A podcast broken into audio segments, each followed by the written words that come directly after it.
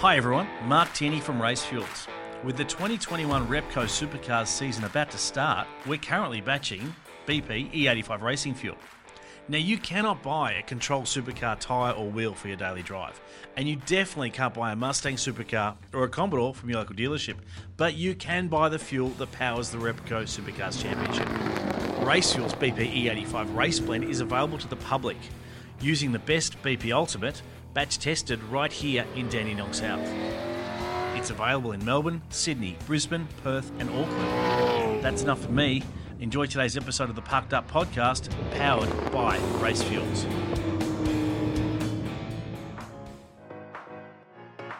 Two of the very best operators parked up in the garage. Wow. This has been coming for a long time. These two do not like each other. There are two parts of the story as always. Red flag, this is a suspended race. It's episode 46 of the Parked Up Podcast. We're powered by Race Fuels. My name's Grant Rowley. I'm joined by Tony D'Alberto. As always, Tony D, this is our big Supercars preview episode. The Supercars are back. The first time they've been on track since the great race, the Bathurst 1000, all those very months ago, back in October. You were actually in that race. You're not going to be in this year's championship, but we're going to talk a lot about it in this episode. How you been? Very well, thanks, Grant. Very much looking forward to this episode because we do have a huge amount to talk about. There's been a test day since we spoke last, so we're going to cover that. A little bit of news as well. Mm-hmm. And then we're going to form our opinions on who is going to succeed this year, who's going to be hot, who's not. Mm-hmm. You'll just sit on the fence and be really boring. But we've got some special guests to come on the show, which I'll let you introduce. But I think with these guys on board, we might actually get a genuine opinion of how they're going to go rather than just, you know, sitting on the fence and, and acting all kind to everybody. Yeah. No, everyone can win in my eyes. That's for sure. Everyone's a winner. Yeah. So as you're alluding to there, we do have our big Supercars preview. We've got Andrew Van Leeuwen from motorsport.com and the great man, Mark Fogarty from Auto Action, and they'll help us preview the Supercars Championship season, the Repco Supercars Championship season. So plenty to talk about, and we'll go through each of the drivers, each of the teams, and as you say, see who is hot and who's not. But before we get into the show, Tony D, I just wanted to get a little bit more info about this really nice thing that you're doing. I saw on my social medias over the recent evenings that you're doing a charity bike ride. And I thought that this was something that we should talk about. You're doing the big ride for little kids, raising some cash for Camp Quality, which supports kids and their families dealing with childhood cancer. So what's the go? Yeah, I like to set a bit of a challenge. And this one came across from my friends at Dick Johnson Racing. They're big supporters of Camp Quality. We know Ryan Story is the number one supporter. It has been for many, many years. And actually, Camp Quality is on their race car this year. It's actually got signage on the front guard. But they're in a bit of strife, Grant. They need a bit of help. And we're just trying to raise some awareness and some extra funds. So the whole idea is from March 1 to March 12, you do as many Ks you can on your push bike. So you can do it. I'll be doing it stationary downstairs in my home, but you can get out in the pass if you like. And it really doesn't matter how many Ks you do on the bike. It's just about trying to get some funds in the door. And I'll tell you what, I set myself a goal of $750. That's which pretty is probably low, a bit low. No, yeah, but I've smashed it already in one day. I noticed you haven't actually donated yet or parked up, haven't. Not yet. Well, give us time. It only just popped up. Needed to speak to the accountant to see what we can or can't afford.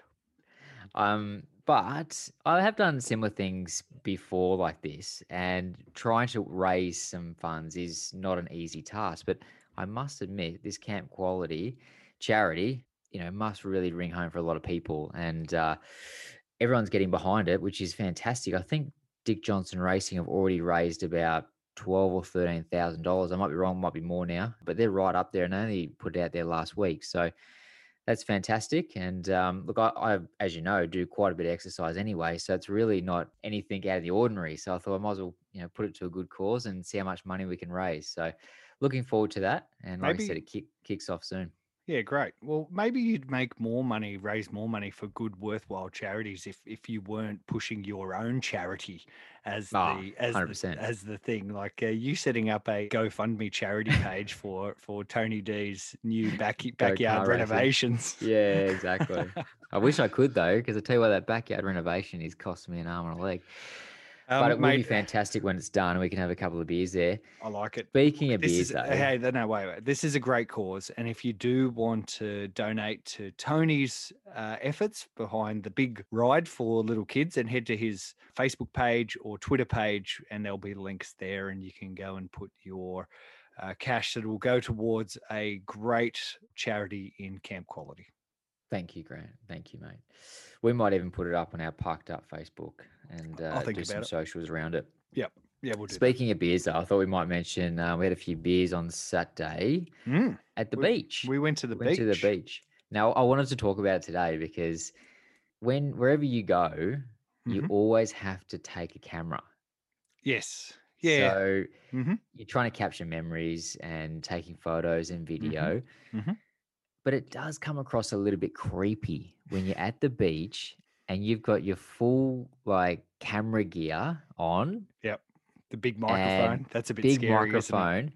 And it looks like you're chasing girls around the beach or kids or something, whoever's nearby. I'm surprised you don't get taken down by the cops. There were some police there, and they didn't say anything to me. And you're right. Like the camera's actually not too bad. It's just the big old dead cat that sits on top of it to get the best audio. I did make a little video for it, which I've put up on my own private YouTubes, which is really just a family sort of thing. You know, some people make an incredible amount of money from making their own family YouTube videos, like ridiculous. Like they get, there's a few families all around the world, particularly in America. My 11-year-old daughter does watch some of them religiously. And it's like reality TV. It's reality TV for homemade videos, really. And yeah, some of them are really well put together and they get so many views that they get all the YouTube money. So I don't think any of mine are going to quite get there, but I did make a new episode of Life is a Beach.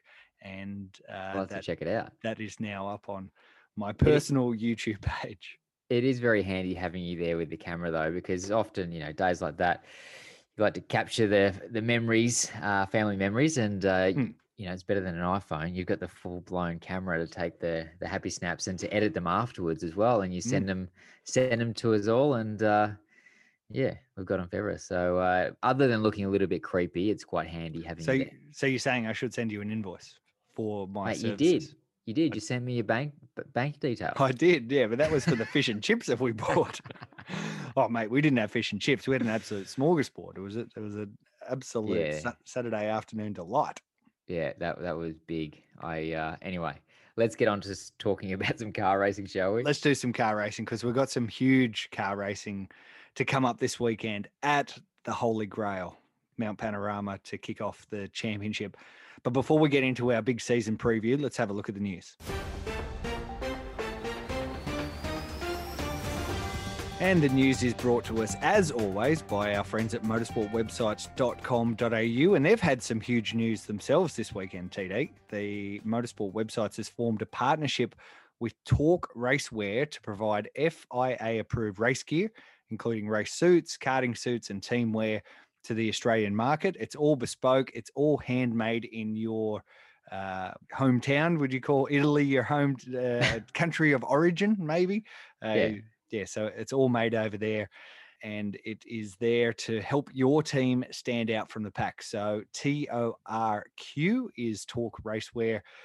Now, the guys at Motorsport Website, Shane and his team, are now the Australian distributors. So excellent news, and I'm sure you'll hear more about that in the coming weeks, no doubt. So Winton testing, supercars. I went up there. You did not. I remembered how to get to Winton. That was an achievement, but really great to see the supercars running around. Great to see some faces that I hadn't seen for 12 months or so. So everyone was talking about how grey my hair has gone, which I thought was a little embarrassing, but no stress. Will Brown ended the day on top, but like we said last week with the Queensland Raceway testing for the Queensland teams, you can't really read too much into it. I wasn't surprised that the Erebus cars were up the front because they did that test day only a week or so ago. Before that test, they'd done all their brake bedding. They'd cycled through their tires. They'd sort of got their eye in. So when they needed to hit it in the morning when the temperature was low, they were ready to go. So everybody else was still trying to get their eye in and shake off the Christmas pudding.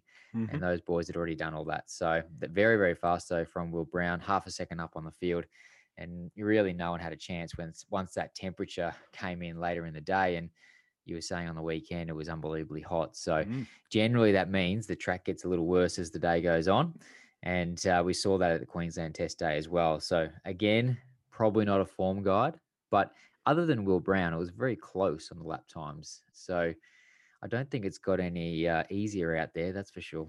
No, still going to be a pretty tight run thing. Okay, so if we just move slightly away from supercars, because we know there's lots of supercar stuff to talk about later in this episode of Parked Up, powered by Race Fuels. But you have a new teammate at Wall Racing. Of course, Tony, you race in the TCR Australia Series, and Wall Racing prepare your Honda Civic Type R. But Wall Racing do a lot of other racing, including Carrera Cup. And this bloke by the name of Craig Lowndes is coming in to do the first two rounds of the Porsche Carrera Cup Championship. It's pretty cool. Very cool. Typically, like you, when I ask you what's going on, is there any goss? I asked Wally that last week and he said, nah, not much going on. Nah, we're just working away. And he did say that he had a pro driver ready to go in Cup Car and he wouldn't sort of let on who it was. And I thought, it might be Joey Mawson again or, somebody like that. Bloody Craig Lowndes, nice. That's a massive coup for the team, and congratulations to Wally and his whole team for putting that together, because I'm pretty sure Craig Lowndes isn't walking around with some sponsorship to spend. Somebody's funding that drive, and a lot of work would have gone into putting all that together. So great for the championship, great for Wall Racing, and Lowndes, just awesome to see him out there racing and see what he can do. I mean, he does have an affiliation with Porsche. We saw him race at the 12-hour under the Porsche banner, and maybe that's part of that program. But, yeah, not a full budget just yet, but who knows? If he kicks a year off in winning style, I'm sure they'll find the budget real quick. Yeah, no, you and I both love the Carrera Cup Australia Championship, or all of the Porsche stuff that happens here in Australia. They love their racing, and it's great that we're going to have someone of such a high caliber in Craig Lowndes competing there, certainly for the first two events, and that'll draw so much attention to it as well. Keep Lowndes a bit sharp as well, heading into the endurance races. It's no good. And as you say, keeps that relationship with Porsche ticking along. We know pre-COVID, he was very keen on getting over to do some international style racing with Porsche, potentially at Le Mans style racing or Spa 24 hour or long distance racing like that. So this could be the restarting that desire for him to go over there. I did want to touch on something though, Grant. It's something to do with Wall Racing. They seem to pick their drivers with the thickest eyebrows they can get hold of. So it's going to be a competition between myself and Lounsey. Who's got the thicker eyebrows? Maybe the thicker they are, the faster you go. Possibly. I don't know if David Wall looks at the size of one's eyebrows before signing him up. Maybe you might have like a fetish or something. Who knows? Well, everyone's got their thing, don't they? Now the Porsches aren't going to be at Mount Panorama. They start their championship at Sandown, so that'll be a great place for Lounsey to kick off his 2021 Porsche campaign. But at Mount Panorama this weekend is going to be the Toyota 86 series, and big field as always will be at Bathurst for that great class. But Clay Richards, the young son of Stephen Richards, is going to be in there. And now I think he's only 16, maybe 17 years old. So pretty young, pretty fresh. He's just come out of Formula Ford, obviously didn't do too much in 2020 while we were all stuck in the COVIDs. But typical of the Richos, the car is got some unbelievable sponsorship from the likes of Shannon's Insurance and a bunch of very well-known brands all over the car. So Richo's always done Stephen Richards, of course, has always done an amazing job rallying support of big brands to go motor racing, and it's rubbed off on young Clay as well, who's doing that. And it's a real family effort. Priya, his older sister, Stephen's daughter, made the little video to go with it. So she's quite handy with the old cameras. I might need to speak to her to come join the team. Yeah, you might have to get her on board to do a few videos. Young Dewey might lose his job real soon. It all comes down to the cost. Fair enough. But no, really good to see Clay making the next step in his career. And third generation, no pressure. Gee whiz, I tell you what, those boys have got some Bathurst wins between them. And it'd be interesting to see how Clay adapts to the 86 and whether or not he's done many miles leading into this year's championship. But to start at Bathurst is fairly daunting. I know he did have a couple of laps in his Formula Ford at the end of last year, so he's been doing a little bit of driving there, but maybe a little bit different in 86. Yeah, it should be. You've never done a race in the 86, have you? No, just we've been through this grant. Just your stillborn commentary career. Yeah, that's right. And then I got banned for life. Crompton banned me for life because I said the wrong thing on TV, apparently. And you know what? I went back. I had two races lined up. I went back and listened to that, and you didn't do. It wasn't you. It was Noonan who fenced Cantor. I was the scapegoat, unfortunately. But anyway, I'm not bitter at all about that. No, well, let's move on. Doesn't sound like it. All right. Hey, there's heaps of other news that we could talk about, but Facebook doesn't like us talking about news. So we might just leave the news real quietly and we'll just park it over there because we're going to get into some previewing of the 2021 Repco Supercars Championship. It's the biggest show in town. It's the championship that we love. It's the championship that fights for the Australian touring car title. It's been happening in Australia for many, many years, longer than you and I, Tony, almost longer than you and I combined. It's got all the famous names who have won the title, and it all starts at our most famous racetrack this weekend, Mount Panorama. We can't wait for it to be back on our TVs. We can't wait to be back there live and watching it all happen. Of course, we'd love to be at the Adelaide 500, but this one's going to be at Bathurst.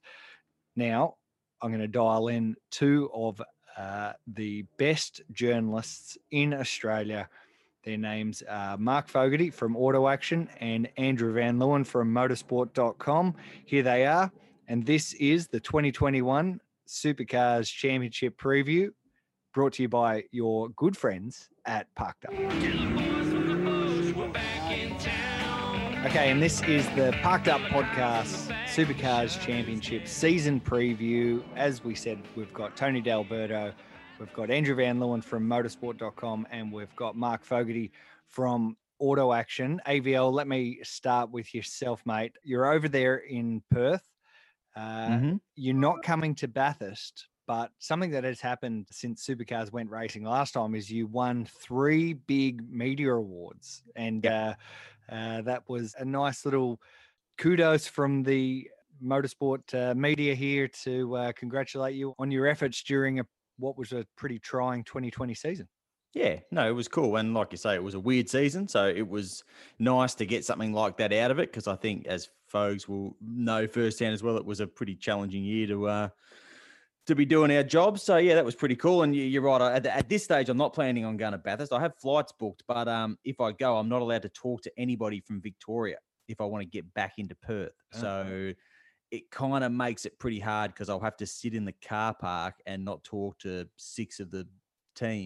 six of the teams. So it's going to be weird, but I think I'm going to be watching round one on the TV, which I guess I should be used to by now after last year.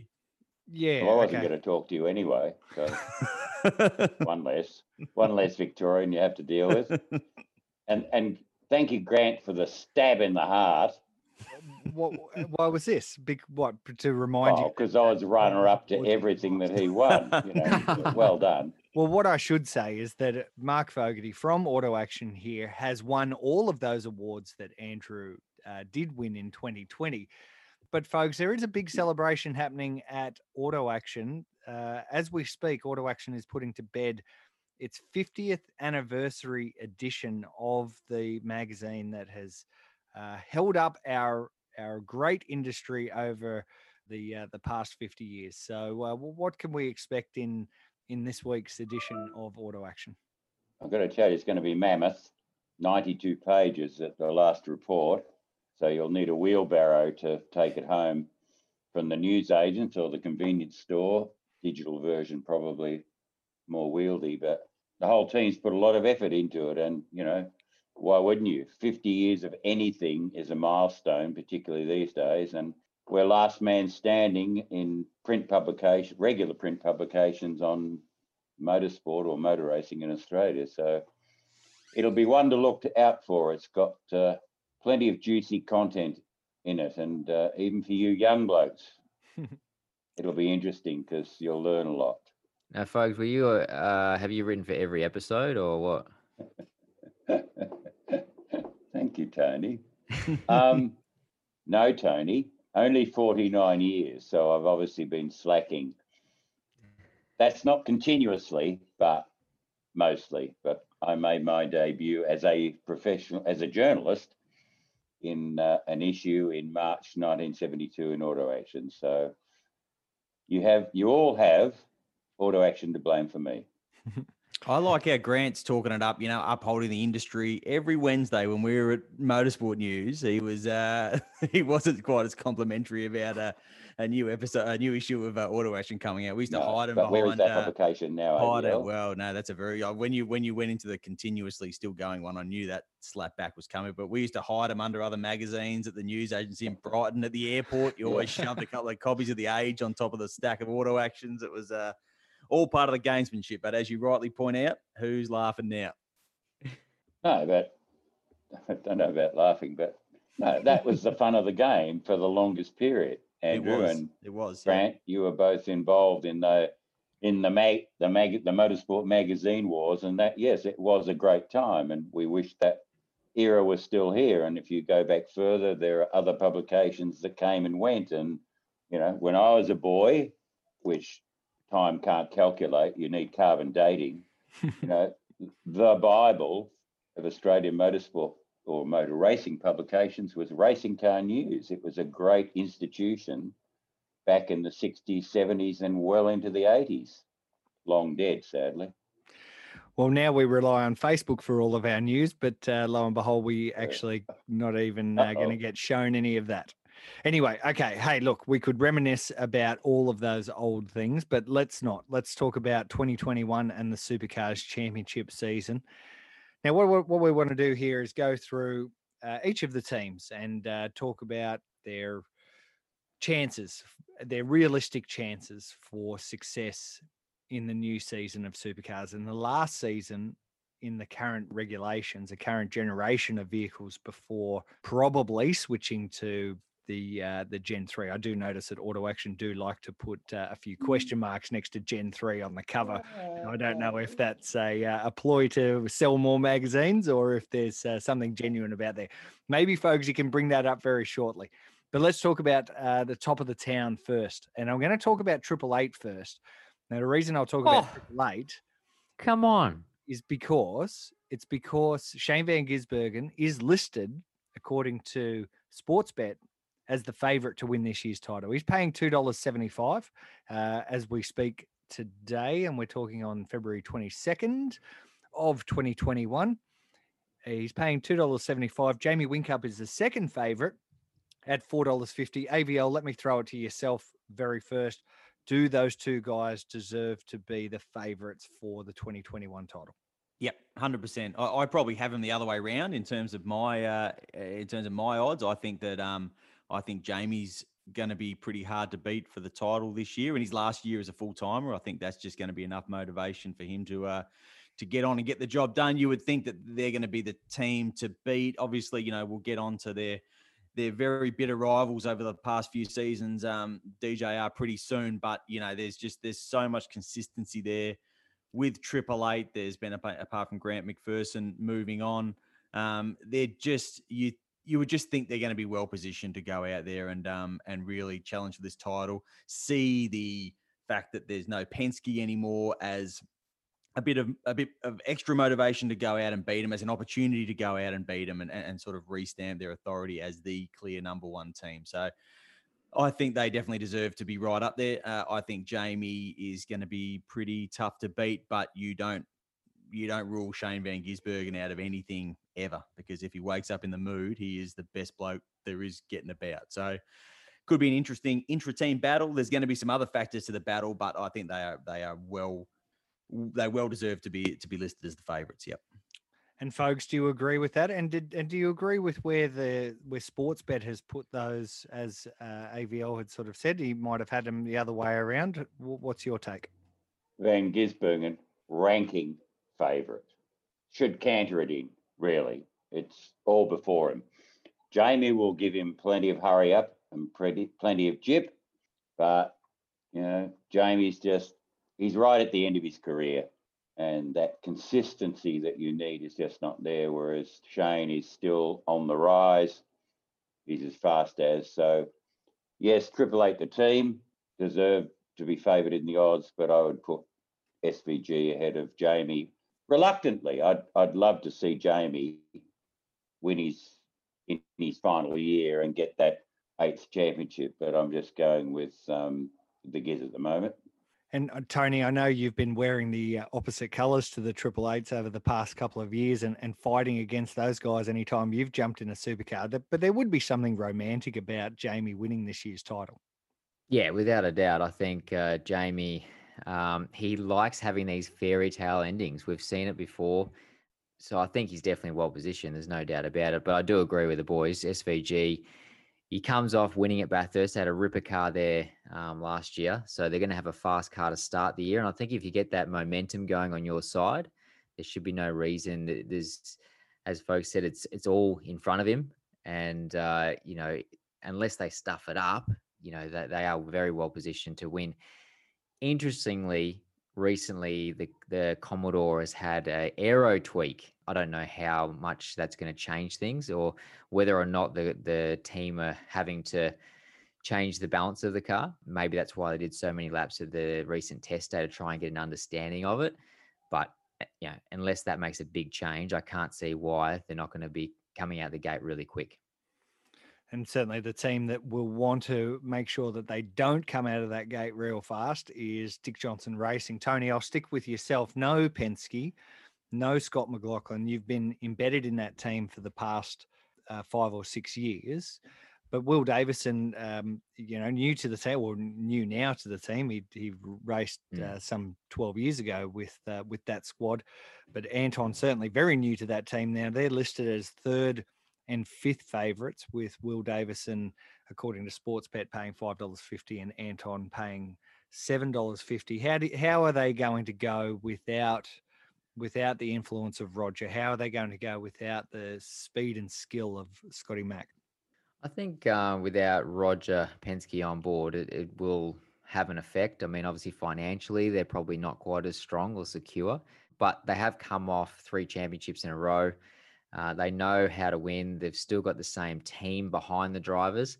But, you know, are Will and Anton, are they going to be as familiar with those cars? Are they going to be as in tune with them as, say, a Van Gisbergen and a Whincup in their Triple Eight cars they've driven for the last 5 or 6 years themselves or longer? I think they're going to get stronger as the year goes on, especially Anton. He's young, he's hungry. I think he's going to be really, really fast. But then you've got the maturity of Will that will probably put a championship together. But will they come out of the gate as strong as Triple Eight? I think it might be a little bit questionable. AVL, for you, who comes out on top at the end of the year, Will Davo or Anton? I think it's really got to be Anton if he is the next big thing, if he is, you know, the next Scott McLaughlin, basically. A lot of similarities in terms of where he's at in his career. As he makes the big team move. So I think Anton has to beat Will, and that's nothing against the wheel, he's obviously a quality driver. It's just that he's just at the wrong end of his career, and Anton's at the right end of his career. And I think if he wants to really come out and say, hey, yep, I can match the hype, beating Will Davison should be something he's capable of doing. It doesn't always play out like that. And like I say, Will's no easy bloke to beat, but that's really how it should play out.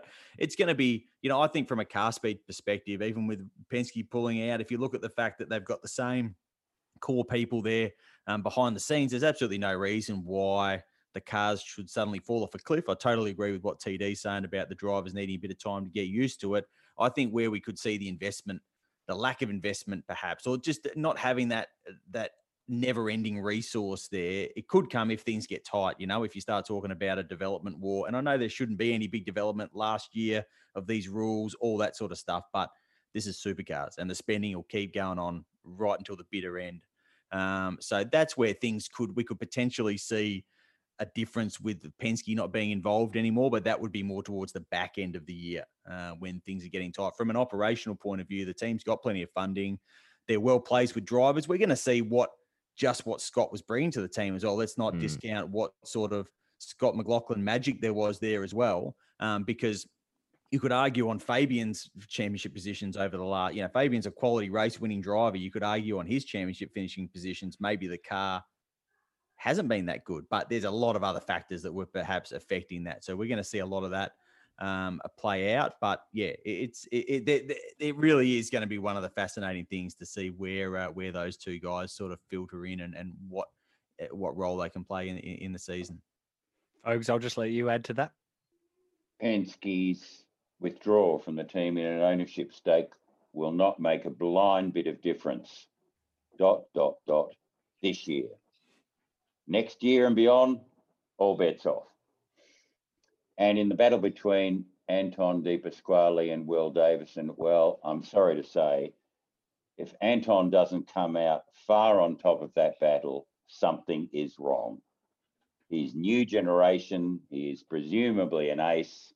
He's slotting into a strong drive. Look, kudos to Will Davison to keep his career alive this long, and he's still a very effective racer. But there would be something terribly wrong if he dominated Anton this year. What Anton's got to do is what Scott McLaughlin did back in 2017. Slide straight in to Scott and start winning. Different situation. Scott was a proven winner when he joined DJR Team Penske back then. But still, pressure's on Anton. He's supposed to be an ace. He could have been a Formula One driver. Coulda, shoulda. There's huge pressure, and also the balancing act that the new team boss Story has to perfect is to make sure that those two aren't warring and that they're actually working together and maximising the results of a very strong organisation and a very fast car. So, it's going to be between Triple Eight and DJR Team Penske, I can't see it being anything else except, and we'll get to this, except if Cam Waters. All right, now let's move on to Tickford Racing. Now they've downsized from 4 cars to 3. They wanted to be 4, but the other teams wouldn't let them do that. But they've still got one very, very, very fast driver. And basically, in my opinion, the best chance of someone getting on top of either the Red Bull Ampol team or the Shell V-Power team, and that's obviously Cam Waters. Had a sensational Bathurst 1000 last year, finished 2nd. He won a race towards the end of the year.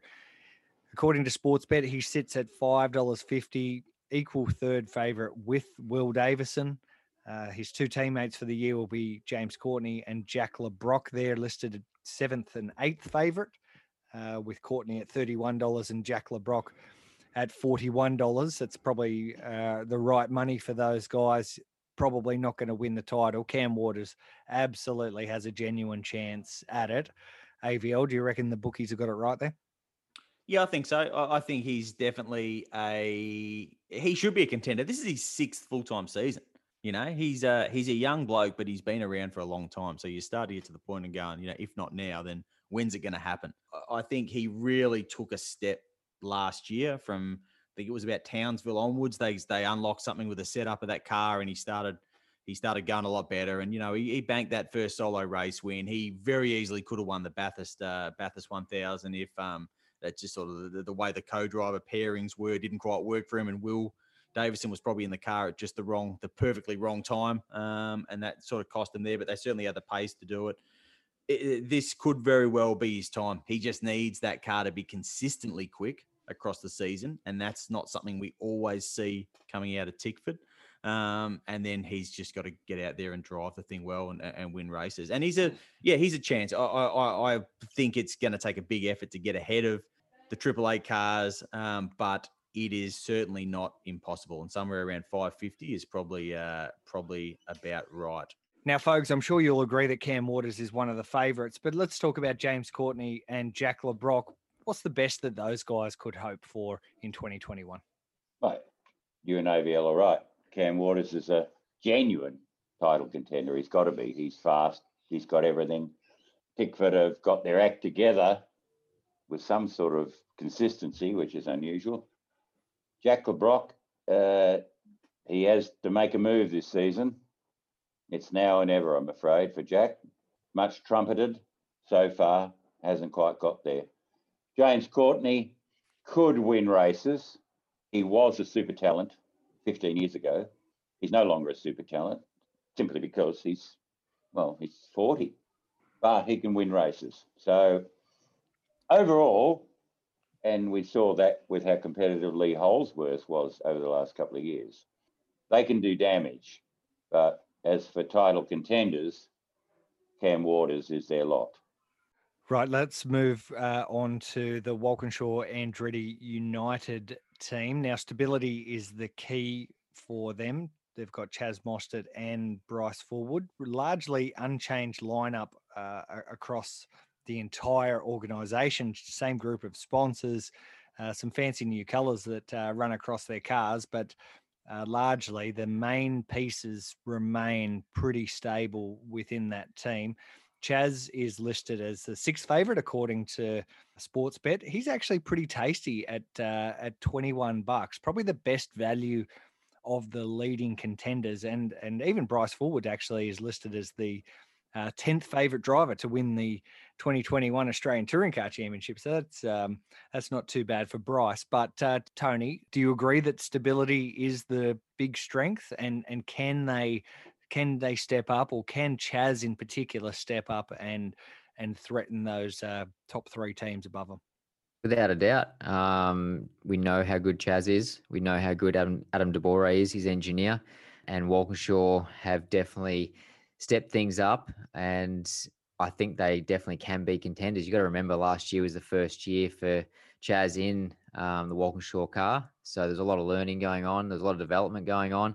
I remember back to Tail and Bend where he qualified the thing on the front row and blew the tyres off it in every race. So they're obviously trying things on that car. So they're going to go into this year with a huge amount of knowledge, and they should be fast. They did finish on the podium at Bathurst last year. So they're going back to Bathurst, presumably with a very similar car and a fast car. So I think they should start the year well. And Bryce Fullwood, for me, he did a fantastic job last year. He managed to get himself a podium in his first year, and he was genuinely quick. I mean, he's not going to be winning the championship, but he will definitely surprise people. And if the car's good, he'll put it up the front. AVL, do you agree that at $21, you might spend a couple of bucks on Chaz to win that championship? I mean, the odds are pretty tasty. There's no doubt about that, but I think you're probably not going to get much return from it. Everything is moving in the right direction at WAU. There's absolutely no question about that. They've signed Grant McPherson to come into their engineering group at some point when his gardening leave ends. That's only going to help sort of bolster their engineering stocks. It's a pretty good technical lineup anyway. Chaz is obviously good enough to win races. We definitely know that. I just don't think this is quite the year. I think it's all heading in the right direction. I just think he could well win races. In fact, I'll be surprised if Chaz doesn't win a race or two at some point this year. But I think we're probably looking maybe as we head into Gen 3 year for when Chaz can and WAU can start contending for titles. I don't know if this is quite going to be the year, but race wins, absolutely. All right, moving on to Erebus Motorsport. From a team like WAU that has stability, this team has had a raft of big changes across the off-season, including losing both drivers. David Reynolds and Anton De Pasquale have gone, and in step two rookies, Will Brown and Brody Kostecki. Brody Kostecki just recently revealed his new look Boost Mobile entry, and the bookies have him surprisingly equal eight at $41, while Will Brown, the fastest in Winton testing late last week, is 16th on the list, still at $71. But Fogs, for yourself, do you reckon the bookies have got that one right? They're all dreaming. The whole lot of them. Bookies, the team, everyone. No, seriously, how can a team go through so much upheaval and disruption and rancor and really expect to come back as a consistently strong force? They've got two good young drivers, you know, Brody Kostecki. I mean, I love him. I mean, the bloke who fixed up Jamie Whincup at Bathurst, like, what is not to admire about that? He suckered the seven-time champion into a huge mistake. He's obviously got, well, big cojones. So he'll be worth watching, and Will Brown's got pedigree. But I do think the team is deluding themselves that they'll just bounce back and be competitive like they used to be, you know, which is a shame. They're a fan favourite because they're different. They're outliers. You know, they're run by maniacs.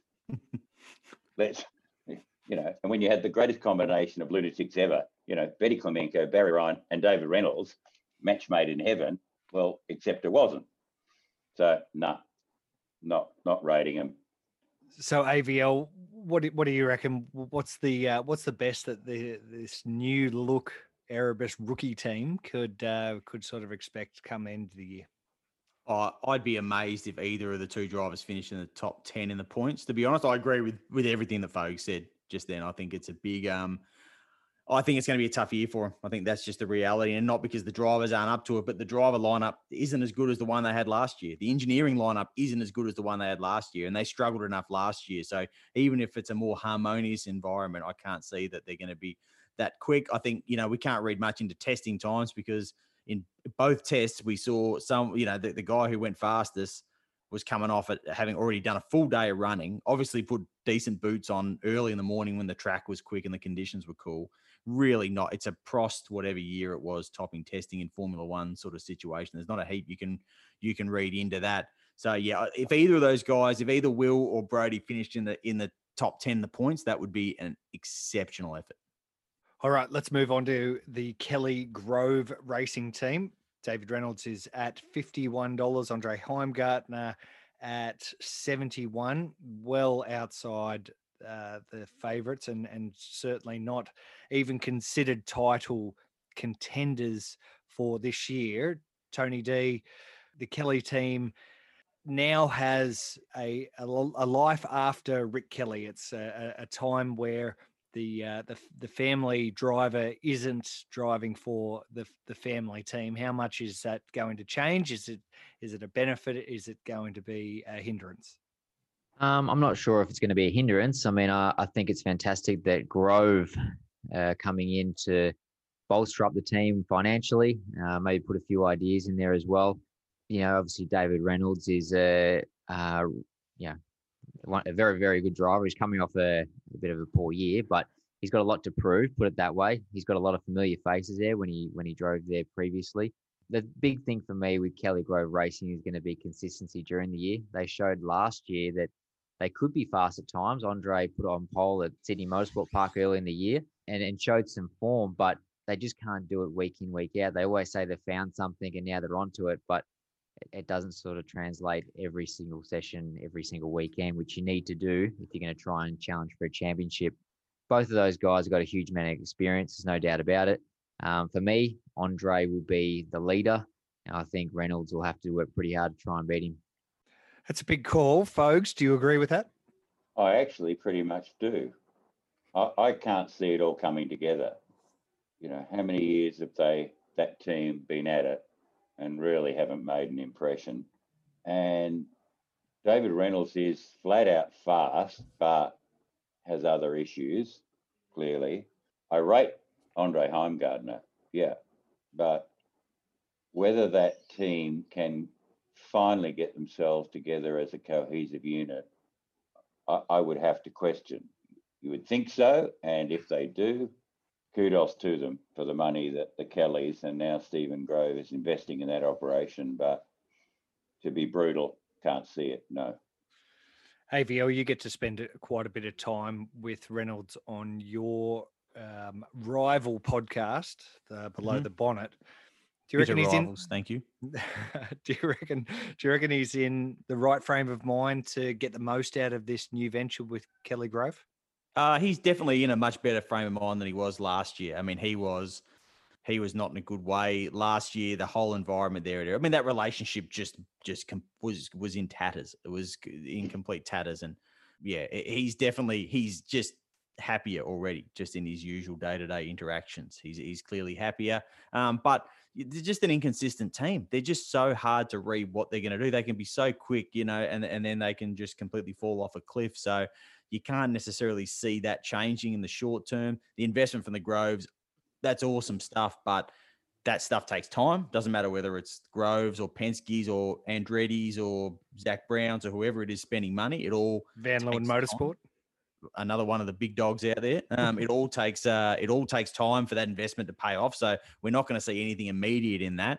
So yeah, and I think, I mean, that's a huge call from Tony that Andre is gonna completely wipe the floor with Reynolds. No, I said Reynolds. Reynolds would have to work pretty hard. You said I heard floor wiping. I think it's going to be a fascinating team battle. That's what it really is. I mean, Reynolds is still. He's still one of the, at his best, he's one of the absolute A grade. We just don't necessarily see that week in, week out, but perhaps in a better environment, we're going to see it more often. And I think at his best, he will be quicker than Andre. Andre will see this as another great test to go and prove people like me that say things like that completely wrong, because, you know, he took on Rick and did very well. And this is his chance to go, no, I'm right up there. So who knows? That could well be how it plays out as well. Now, one team that doesn't have any intra-team battles is Blanchard Racing Team, brand new team, and Tim Slade comes in. And the reason why I'm mentioning BRT right at the sort of in the mid-pack here is that they've listed Tim Slade on Sportsbet at $51 to win the championship. AVL, let me keep with yourself. Slade's been out of the seat for a year as a full-timer. He obviously did the endurance drive with Scott McLaughlin there at the DJR Team Penske last year, finished fifth at Mount Panorama. I think $51, they might have got that a little bit wrong, but your take, the Cool Drive entry, acting as the basically like a fourth Tickford car, how do you think he's going to go? Well, for starters, we know for a fact that DJR has very questionable taste when it comes to co-drivers, so we certainly can't read anything into what he was doing last year. But he's not going to win the championship. That's not going to happen. I think that car will effectively become the fourth Tickford entry, not dissimilar to what we saw 23 Red in its first iteration before it became an in-house entry. So, and we saw Davo go pretty well in that 2019 season, I think it was, you know, so there's definitely potential for that sort of system to work. Tim's a quality driver. He's won races. He'll go out there and give the other two Tickford drivers, you know, if you take Waters out of the equation, a decent hurry up, but I don't think he's going to be spraying the champagne and amongst the confetti come the Gold Coast at the end of the season. Folks, the age of the single car private entries like this, is there still room for it at this level? Move along. Nothing to see. Next. Tony, is there still room for single car privately run entries like this? Dude, I thought that went out when we left the championship about 8 years ago. It's a very unique strategy by Blanchard's. It's bold. To think they're going to challenge is going to be, I think it's going to be very, very difficult. You know, they're apparently going to have a basically a skeleton crew running that car, And it doesn't matter that it's come from a team that have got runs on the board. It's not like, I know it's not like they've built the car themselves, but you've still got to tune that car. He's got Anton De Pasquale, his engineer, Mirko from Erebus have joined the team. So there is a bit of experience there, but it's going to be a tough road, I think, to try and challenge week in, week out.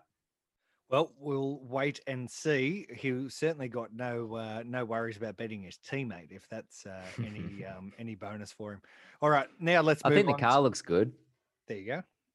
Blue Mustang. Tony. Cool drive cars always do. They always look cool. Right. Team. I'm sorry. Look, I rate Tim Slade as a bloke, and I rated past tense him as the driver. But how many chances has he had? Where did he get? Why do we think all of a sudden he's going to come out of the box and prove everyone wrong that he shouldn't have been let go from a full-time drive? Isn't there a time when it's passed? You've missed your shot? Potentially. I think he probably doesn't think he's going to come out and win the championship, but I think he probably thinks, like a James Courtney, he's still got something to offer the championship as a driver. But I don't think Blanchard's honestly putting a car on the grid to challenge for race wins, especially this early on. You know, maybe down the track, if they become a two-car team and a bigger operation, they might be in that position, but certainly not at the moment.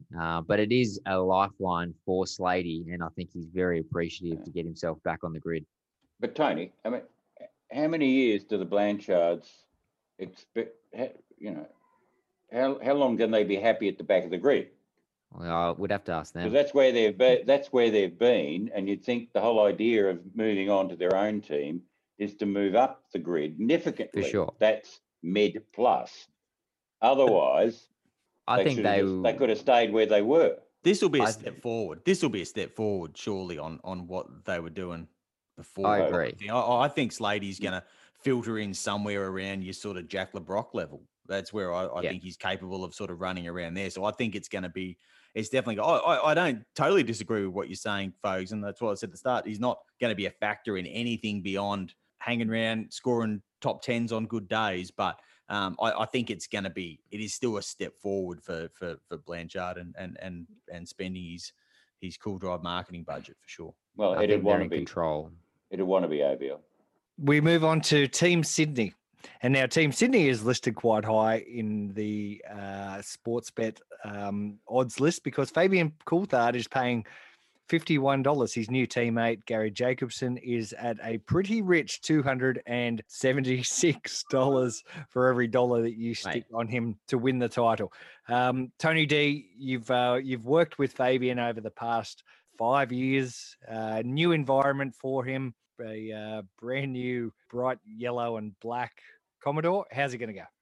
It's everything he needed. He needed a change. He's got it. He's a race winner.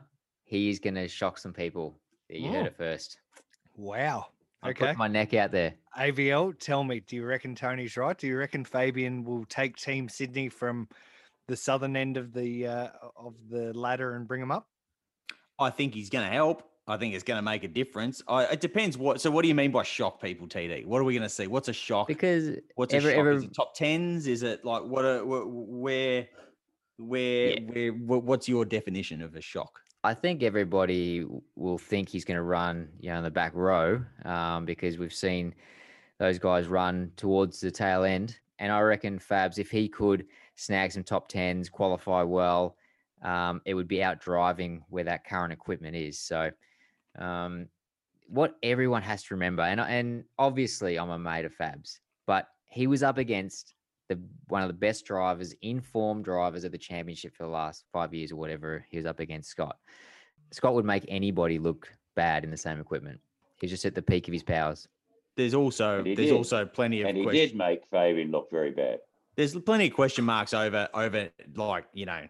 set up direction and all sorts of stuff. Who obviously Scott was getting a lot of love in that team, but that's a whole other podcast that we could go into. But I look, top tens, sure, maybe outperform the equipment, definitely. We didn't really get to see, because JC left that team so early last year, in terms of having a really proven commodity behind the wheel. We didn't really get to see much of that.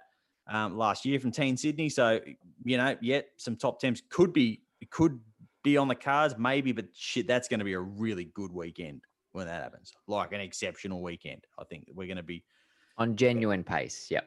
I think, yeah, exactly. I think sort of anywhere above the midfield is going to be a good outcome for Fabs, but it's going to help that team. Absolutely no question about it. Folks, do I dare ask you anything about Team Sydney, or are you going to tell me to move it on? We are wasting a lot of time, aren't we? Look, Fabs is absolutely at the top of the second level, which may be damning with faint praise. But yes, he'll drag that team up. But I'm sorry, he couldn't help but drag them up. I mean, seriously, have a look at them. And we just don't know the resources that are behind him. He will make a difference. I worry about Gary Jacobson. I wonder if he's jumped out of the fry pan and into the fire. Well, we're about to see, and folks, if you don't mind, I see on our Zoom call here that you're sitting outside. If you don't mind just shooting that bird that's tweeting in the background there. I would if I could, I assure you. All right, let's move on. Hey, Brad Jones Racing. Now, Nick Percat was their best driver last year. I think he finished 6th in the championship. Now, Sportsbet don't rate that at all. They're saying he's paying $71. Now, look, I rate Nick very, very highly, and he's easily Brad Jones Racing's best of their 4-car team. But $71 is an absolute joke. Sportsbet, you've got this wrong. Jack Smith, Todd Hazelwood, and Macaulay Jones are all paying $276 to win the title. They're in the Gary Jacobson League. AVL, let me throw it to yourself. Nick is the one who is holding the flame for those guys for sure. Oh, 100%. And I'm not. I'm certainly not saying that Nick is going to win the championship or that he's even really going to be a title contender. I think the reality is that the team just lacks, you know, his equipment just lacks a few tenths. It's just, it's always kind of there, but not quite there. Might win a couple of races, you know, when the opportunity presents itself, he does. He's a quality driver. I really, really rate Nick. I think he's right up there with as good a, you know, with anyone in the championship, but like, so he's paying $20 more than Sladey and who else? And Fabs. Yep, that's right. That's madness. That is absolutely. There's some interesting stuff doing the rounds at Sportsbet if that's what they if that's what they think. And yeah, so you know he's should end up comfortably in the top 10 in the points again. You would think. Now look, Nick's credentials are no problem. Todd Hazelwood is the other driver in that stable who has proven that he can do the job. Maybe not as often. Nick will certainly rag a result almost every time, almost in that ilk of Garth Tander, where he might not have had the best motor vehicle, but somehow still gets to get a result better than the car or the entry had deserved. Todd, I guess we're still only into his 3rd full-time season. But folks, tell me, Todd Hazelwood, can he? What does he need to do to take the next step in his supercars career? Full of potential. He and Nick Percat certainly can win races for BJR when they get everything together. But that is very much a team of two halves. You know, Percat and Hazelwood, yes, are on their days potential race winners. The other two, not so much. And BJR, you know, they take on a big workload, running 4 cars out of, you know, but somewhere, I don't know, wherever they're based. No, I'm joking. But, you know, they're up in Albury. They're out of the loop. And they've got every element there. They just never seem to quite get it together. So, in essence, basically, Nick Percat is definitely a chance for a win when he can. And I think Todd has got the talent and it's just waiting for the right opportunity to put it all together and to steal them a win. But yeah, it'll be for BJR. It's stealing wins. It's not consistent contending. TD, for yourself, what's the best that Nick, Todd Hazelwood, or even Jack or Macaulay could expect in 2021? I think for Nick, there's no reason why he can't be top 6 in the championship again. He is. I rate him as being in that top group of drivers. It's just, again, whether BJR have the funding behind them to and resources to do it properly. I'm sure as the year goes on, it gets a little harder. And for some reason, every crash in a supercar seems to be in a BJR car. They just seem to always get involved somehow. They have monumentals, and to see Brad's face most of the time, it looks like a lot of stress on his shoulders. Yeah, I agree with Todd. He's super fast, but he's a little ragged.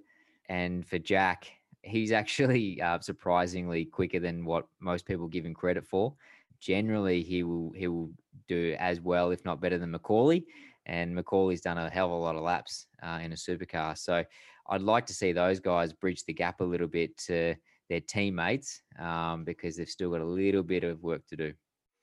Cool. Let's move on to the second last team that we have. And of course, I'm listing these in the way that Sportsbet have listed them. And we've finally made it to Team 18. This is the team that finished 9th and 10th in the championship last year. But they've put Mark Winterbottom and Scott Pye both at $176 to win the title. Now, let's face it, realistically, the team probably isn't going to be able to win the championship in 2021.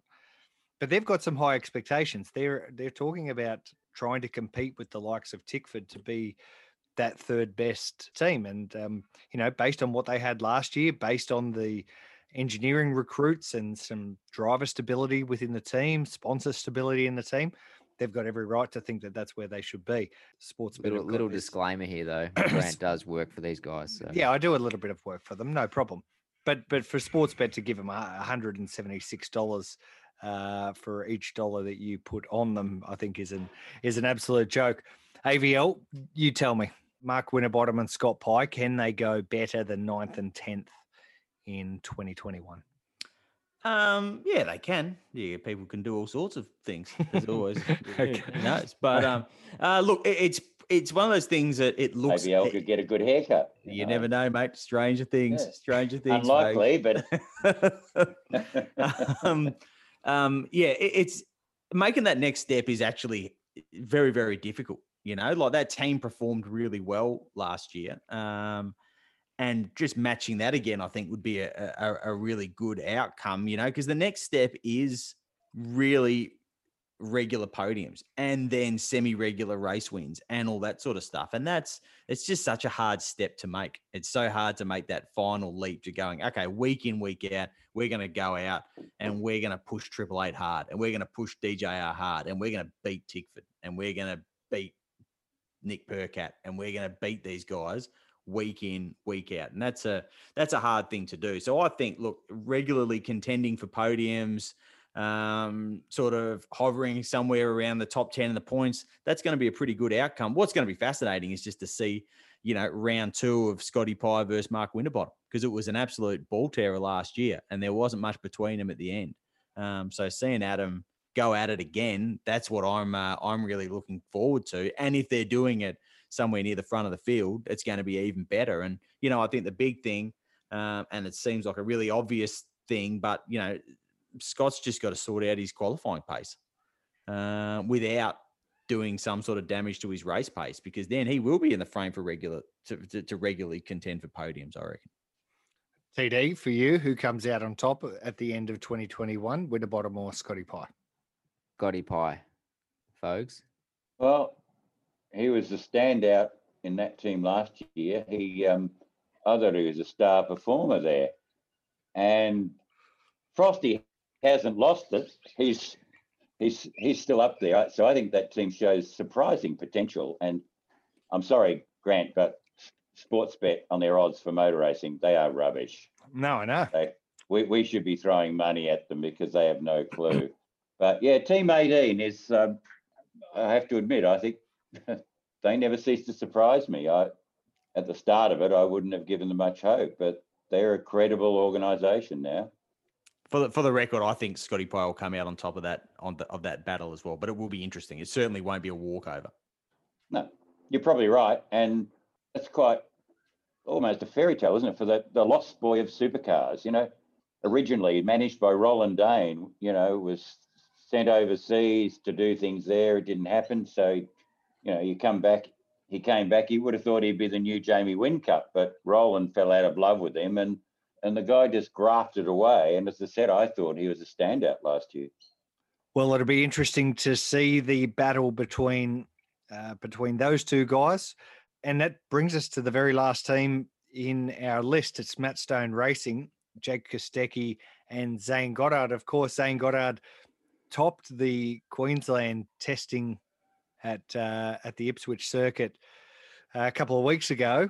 AVO, I don't know if we can read too much into that because Sportsbet obviously didn't pay too much attention to that preseason test, as these two guys are listed at the whopping $501 to win the Australian Touring Car Championship or the Supercars Championship. What's the best that the MSR squad can hope for in 2021?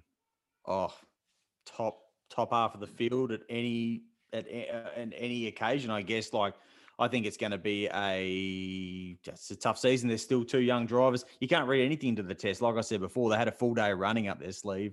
And if you decided to try and go quick in the morning, then you were going to be pretty hard to beat. So the margin was like half a second or something, which says it all. So, yeah, look, there's nothing really to say. I can't see those guys really doing anything overly impressive, unfortunately. I think they'll just sort of zoom around at the back and that'll be it.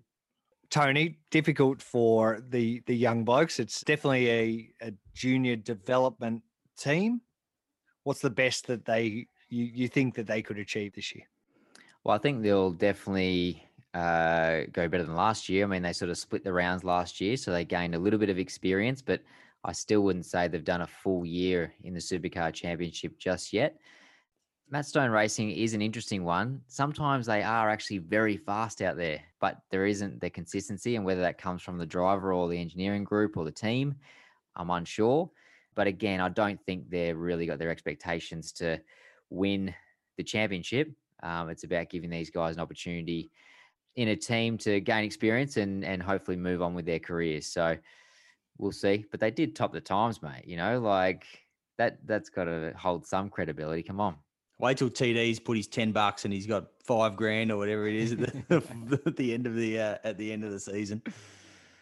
Oaks, do I dare ask you about Matt Stone Racing, or are you going to tell me to move on?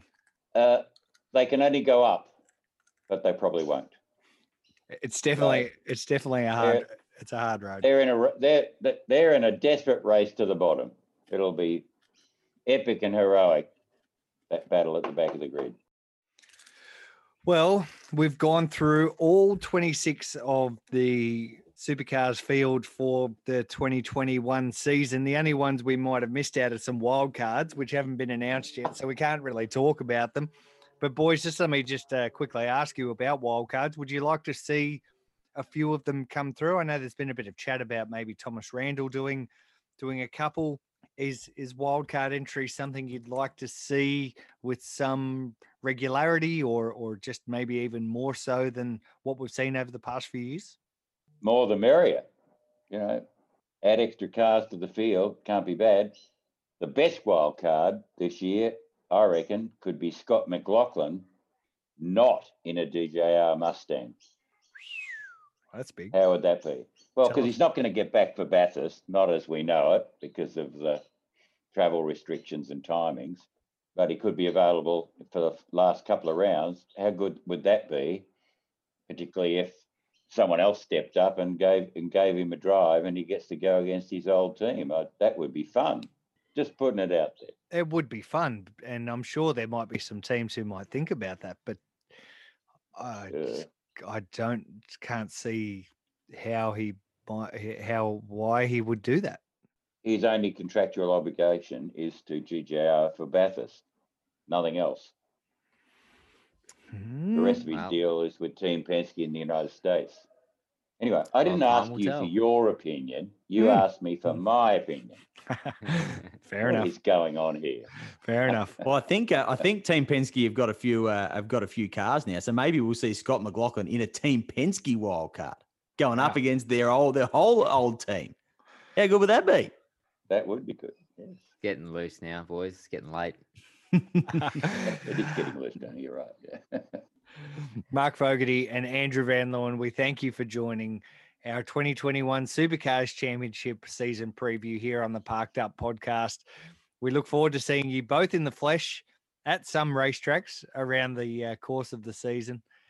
And obviously we can't wait to see if any of these predictions have come true in any way, shape or form.